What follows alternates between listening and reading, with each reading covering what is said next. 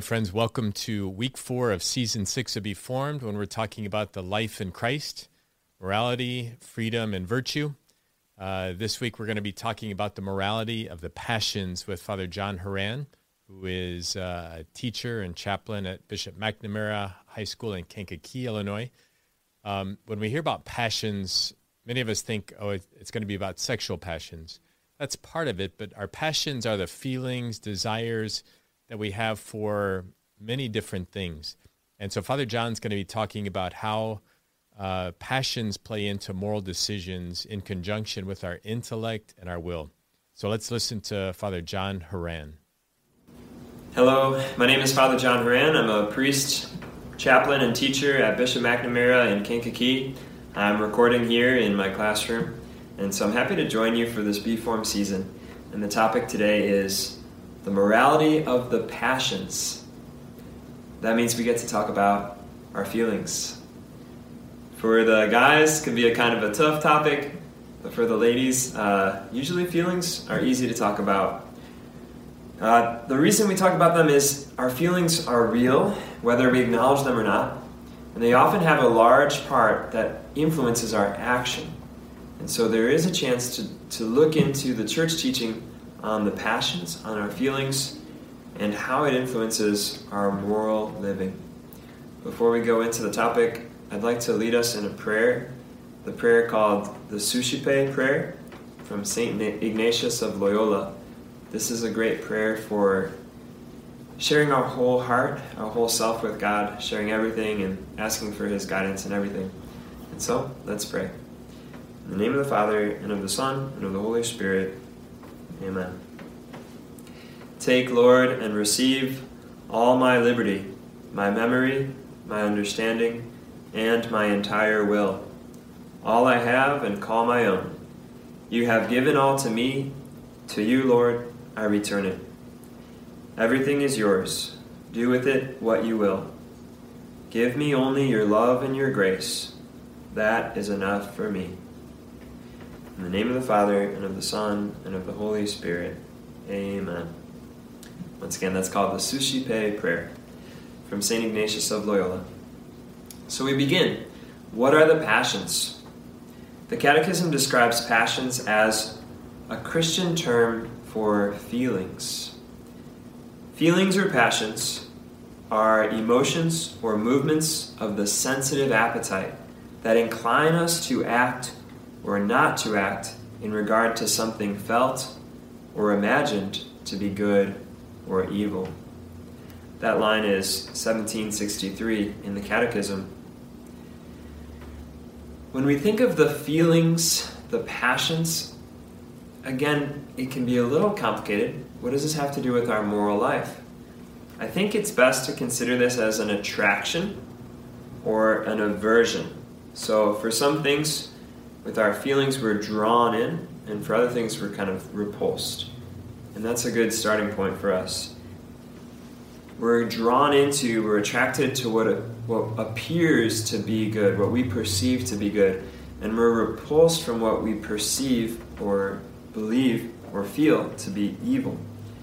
And in our moral life, that's going to be part of what's going on. And our feelings have a part of that, a part of why we are drawn in, or why we're going to be repulsed.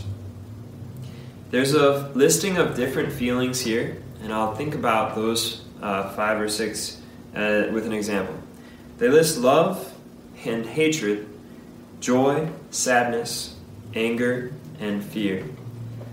They're called passions in a sense that they happen to us, right? We don't control where they come from, but they sort of, like, we sort of suffer them, or we, we feel them.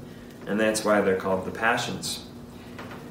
But again, if we think of it like an attraction or an aversion, here's an example.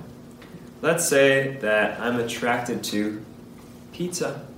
And let's imagine especially Luminati's deep dish pizza. Mm. So I can say I love Luminati's pizza in a way that I don't love other things. So like I might have an aversion, like I don't like fish, but I love pizza, and it'll change the way I act. So because of my love or my attraction for the pizza, I'll be motivated to do things, like I'll get in the car and I'll drive to the pizza shop and I'll be hopeful, I'll be excited for the chance to share that. But I wouldn't do that for the fish place. Like, I'd be like, no, I don't want to go, I, I don't want to be there. And like, I'd drive away faster, but I'd drive with excitement to the pizza place. Just as I was hopeful because of my love, my attraction to it, I would also feel joy when I had, when I can possess and delight in the pizza that I'm eating. Like, so when I have the slice, I'm happy. I would feel sad when it's gone, like when I finish the whole pizza. And I would be angry if someone were like taking the pizza or stopping me from eating it because I wanted to eat it there. To steal my last slice would make me pretty upset.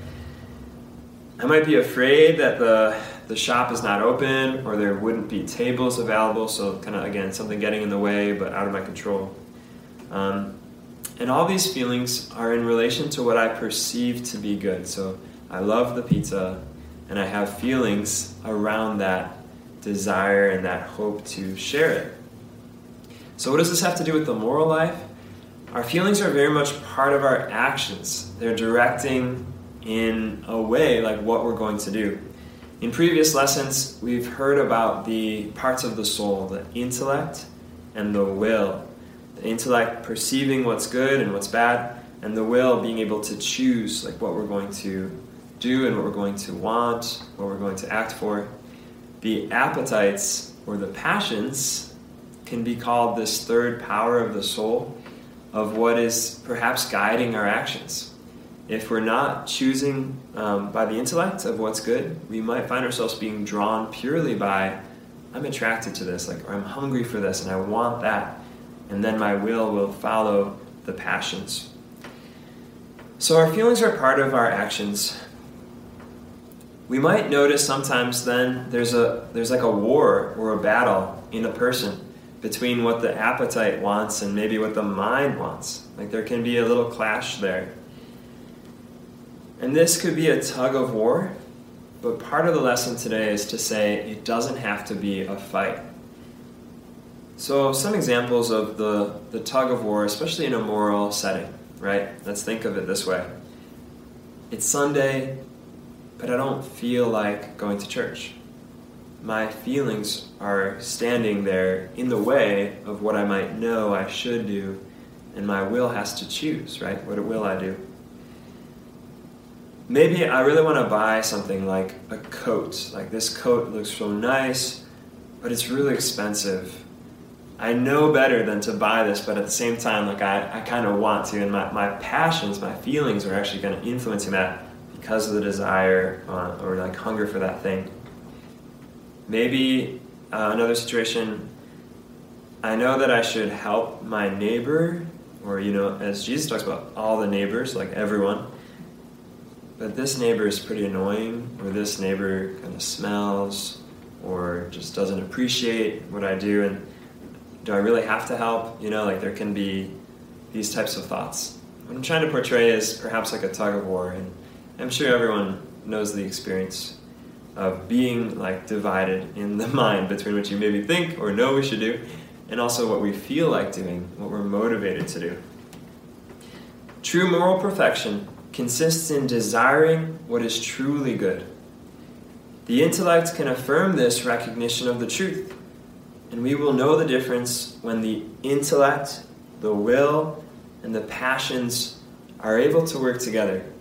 There's a difference between the tug of war and a cohesion of the whole soul, like the whole powers of the soul. And this is basically finding ourselves in right order when we're able to have a cohesion of the passions. Just like an engine that's working on all cylinders, we say it's powerful and it's able to go in the right direction that you want to go. That's what we're aiming for, and that's what we see as like a moral perfection, to have the passions directed toward the good. And that's what we're going to be talking about. In previous lessons, you talked about some things not being objectively good. And we might know that intellectually, but again, we might recognize a, like a, a feeling on the other side, and still like a desire for those things that we might know aren't good. That's another one we can look into. We are not fighting against oneself when the passions are helping us along to love God. So in our Christian view, the goal of our human life is beatitude, to be in union with God. And we also say that's perfect happiness. Our whole heart is called to be in this. The whole heart is called for that. And so again, our passions, our feelings are a part of loving God wholly. Just like Jesus says, you shall love the God with your whole heart, with all your soul, and with all your mind. So here's another example. Maybe a silly example, but I always remember this clip. I never saw the movie, but I saw the trailer, okay? So I'm not, I don't know, I'm like embarrassed to talk about it, but the movie called The Breakup, uh, once again, I didn't see it, so I, I can't speak for the whole movie. But I remember in the trailer that this couple is fighting. They're fighting about their condo, apparently, but they want to split up. They don't want to leave their condo. Well, anyway, before they split up as a couple, the woman asks the guy for help doing the dishes. She starts off kind of suggesting like, hey, I think I'm going to do the dishes, like trying to get him to say, oh yeah, let me help you. And he just says, great.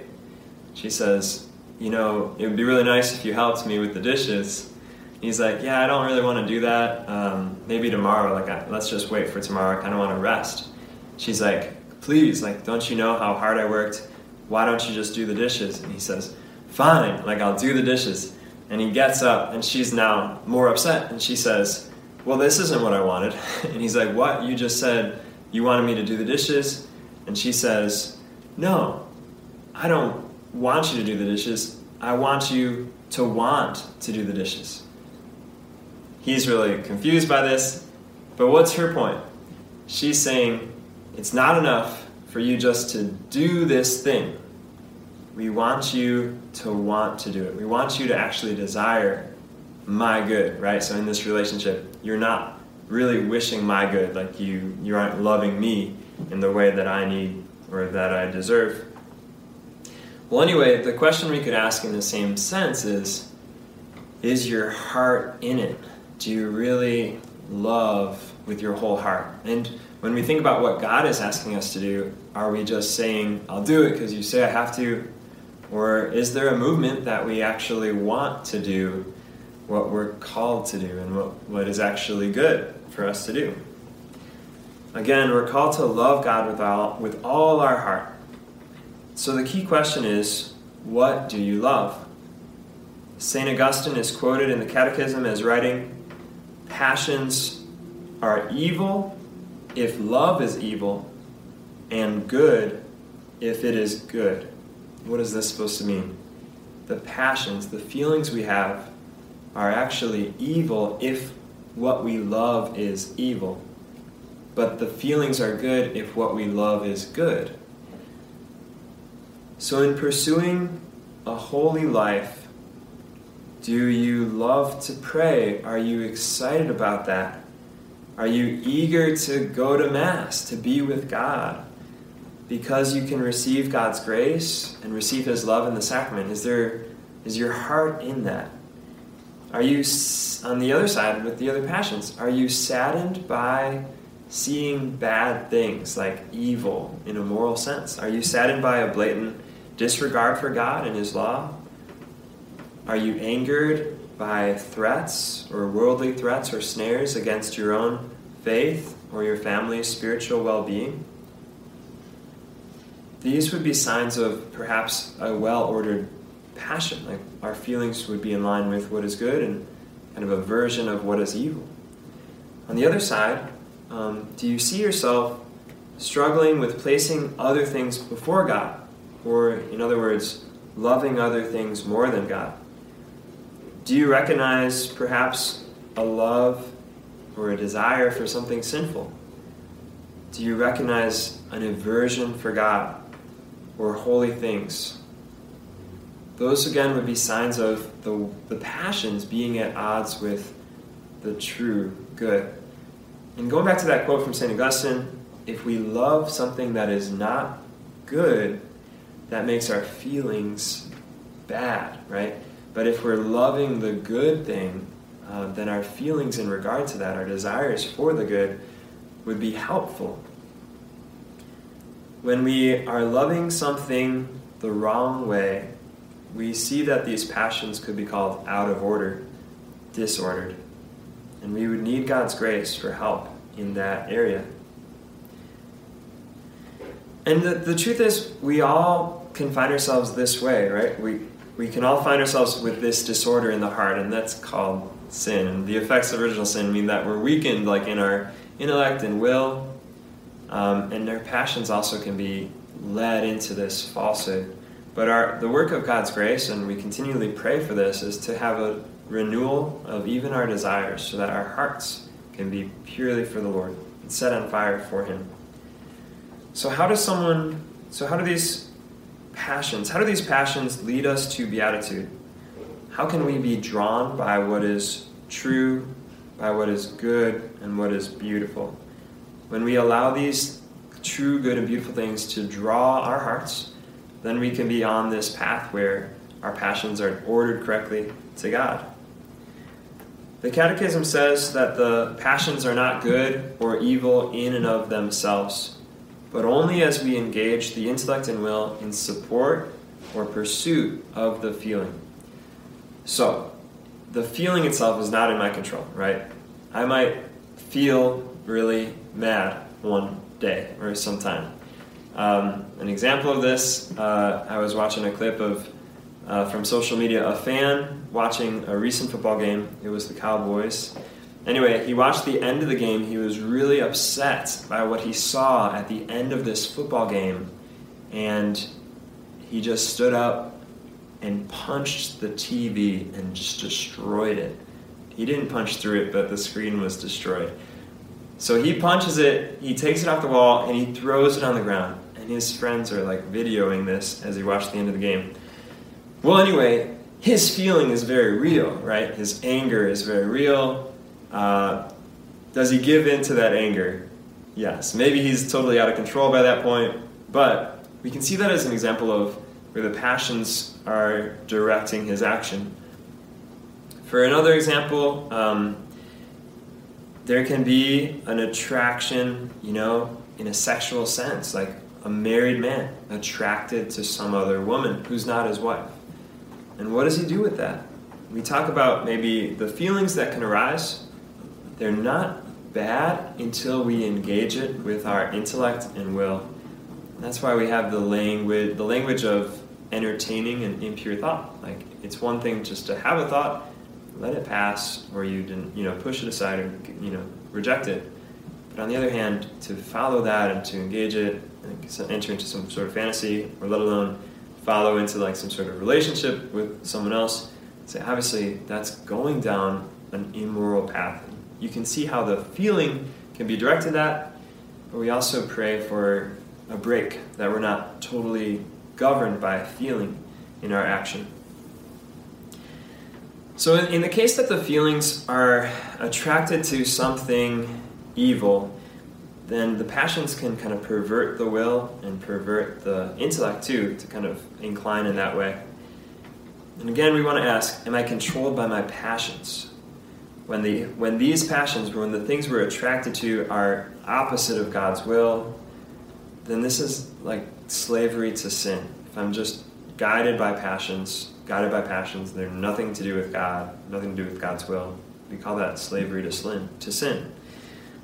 The Catholic uh, teaching is that it's better to desire the good thing, right? So it's much better to desire what is good. And that's why Saint Thomas Aquinas, as it says in the Catechism, teaches us that the passions should be governed by reason. And this is a long tradition, from what I understand, that Plato likewise illustrates. It's the intellect that should guide the will and not the passions, right? So he basically says, this is the way for good human flourishing. This is about virtue. To have the ability, the power to choose even what could be against at certain times your passions. But with grace, we pray for our passions to be inclined toward the good. So even to have a change of desire for what is good and true and holy. And again, Saint Paul says, think of these things, right? Pursue these things. This is a challenge to our current culture. Right? Our culture tends to exalt the feeling and follow your passions, right, as the ultimate goal or the goal of moral living in the in the cultural sense of what's good. And so the Catholic tradition, the tradition teaches us that our passions can be misled. It's not always smart to follow our feelings. And, you know, personal experience, I'm sure we can say that's true. Like, we don't, shouldn't always follow what we feeling, what we feel. Some things that we feel or desire might actually be evil and oppose God's plan. I know there's been different examples of that, um, but some of the objective evil actions such as blasphemy, adultery, murder, again, there may be real feelings for this, but it doesn't make it um, good, right? So it's not good to do that, and we should kind of turn the feelings the other way. Sometimes people say, is this like a repression of feelings? It's a repression of the bad feelings, I guess, but it's not repression of feelings in general. And that's something inspiring I, I think of in the saints, who show us like an, a true liveliness and a true fullness of soul. So again, what we pray for is that the Holy Spirit can renew in our hearts a love for what is true and what is good and what is beautiful, that the Holy Spirit can abide and make us love as God loves. Quick summary of some thoughts. Having feelings is not moral or immoral, right? We don't control the feelings, uh, but the passions can be good when they lead us or they are in pursuit of good things. But the passions can be bad if they lead us to what is bad. So the passions do become moral as we follow them. Again, it, it, it leaves it to the intellect to, to say, what is the good thing? We are not called to be like holy robots devoid of feeling. Rather, being closer to God is not like a numbing, but a, a fullness of love, a fullness of of His joy. And, and once again, the human goal of beatitude, union with God, we say is perfect happiness. The holy person is fully alive, and God sanctifies our emotions to love as He loves. And we also can suffer with Christ as He suffered, and we can be strengthened in that as we follow Him on the cross and in His passion. A final thought: having the emotions set right or correctly ordered is a powerful, powerful step for us in the spiritual life. As described in this poem by Father Pedro Arupe, falling in love with God will change everything. So I share with you in conclusion this poem. Nothing is more practical than finding God, than falling in love in a quite absolute, final way. What you are in love with, what seizes your imagination, will affect everything.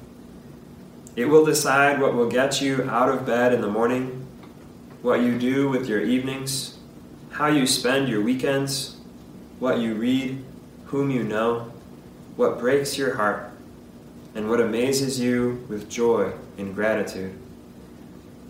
Fall in love, stay in love, and it will decide everything.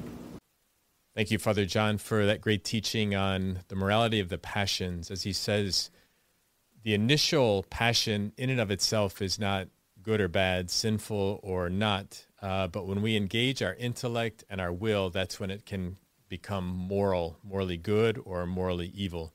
For example, if I have a, a bad thought that involuntarily comes to my mind, uh, since I haven't voluntarily brought it in, it's not morally good or bad.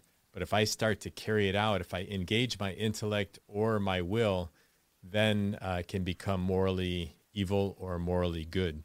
So thank you, Father John, for that teaching. And uh, want to encourage all of us to dig into our Lectio Divina. I've had several people recently tell me how the gift of Lectio Divina, praying with Scripture, you know, paying attention to words, phrases that jump off the page, have really transformed their spiritual life. So this week we're looking at Mark chapter seven, verses seventeen to twenty-three. It's the Scripture that says, it's not what enters a man that defiles him, but it's what comes out of him. And this, they talk about adultery, greed, slander, malice. And this is where it's the actions. Remember, we talk about the, the object, we talk about the intention, and we talk about the circumstances. Um, you know, if you have those initial thoughts, they're not good or bad, but if we start to act on them, what comes out of a man, that's when it can become morally good or evil. So check in with your prayer partner. Stay faithful to those commitments you've made on your commitment cards. If you haven't been doing that, start over, and uh, little by little, mind, body, and soul, human, intellect, spiritual uh, practices, along with our pastoral practices, little by little, one decision at a time, one good moral decision at a time, will lead us to a life of holiness. And so let us finish in prayer. Heavenly Father, we thank you and praise you for the gift of our intellect, our will. Help us to align our passions, our intellect and will with you, our ultimate good. Thank you for Father John and all of our priests and bishops who are helping us this season. Bless them and their ministries. And may Almighty God bless you, the Father, the Son, and the Holy Spirit. Amen. To you and to all your family, buen camino. Feel free to share these videos with at least one person, and God bless you.